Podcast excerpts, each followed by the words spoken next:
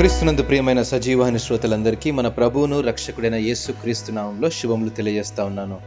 సర్వజ్ఞానం అనే అంశాన్ని ఈరోజు మనం ధ్యానించుకుందాం. చురుగ్గా ఉండే చిన్న బిడ్డలను ప్రశ్నలు అడిగితే సమాధానం వెంటనే చెప్పేయగలరు. సమాధానం సరైనదా లేదా అనే ఆలోచన వారికి ఉండదు కానీ వారి ఉద్దేశం నాకన్నీ తెలుసు. వాస్తవానికి చిన్న బిడ్డల కంటే పెద్దవారికే బాగా తెలుసు. తరచూ మన దగ్గర జవాబుల కంటే ప్రశ్నలే ఎక్కువగా ఉంటాయి.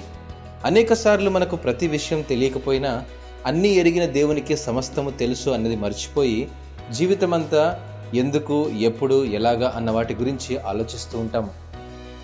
అన్నీ ఆవరించి మన అంతరంగాన్నంతా ఎరిగే దేవుని సర్వజ్ఞానాన్ని గూర్చిన సంగతులను కీర్తనాకారుడు కీర్తన గ్రంథము నూట ముప్పై తొమ్మిదవ అధ్యాయము ఒకటి మూడు వచనాల్లో ఇలా అన్నాడు.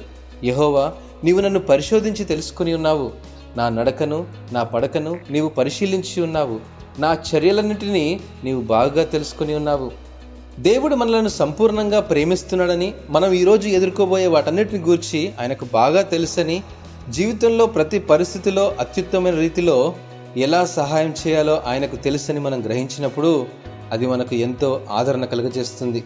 పరిమితమైన మన జ్ఞానం కంటే అపరిమితమైన జ్ఞానం కలిగిన వారిని ఎరిగినప్పుడే మన జీవితం ఆశీర్వాదకరం అవుతుంది సర్వాధికారి సర్వాంతర్యామి సర్వజ్ఞాని అయిన దేవుని హస్తాల్లో మనం ఉంటేనే మన జీవితం ధన్యకరమవుతుంది. దేవుడు ఈ వాక్యం దీవించినగాక. ఆమెన్.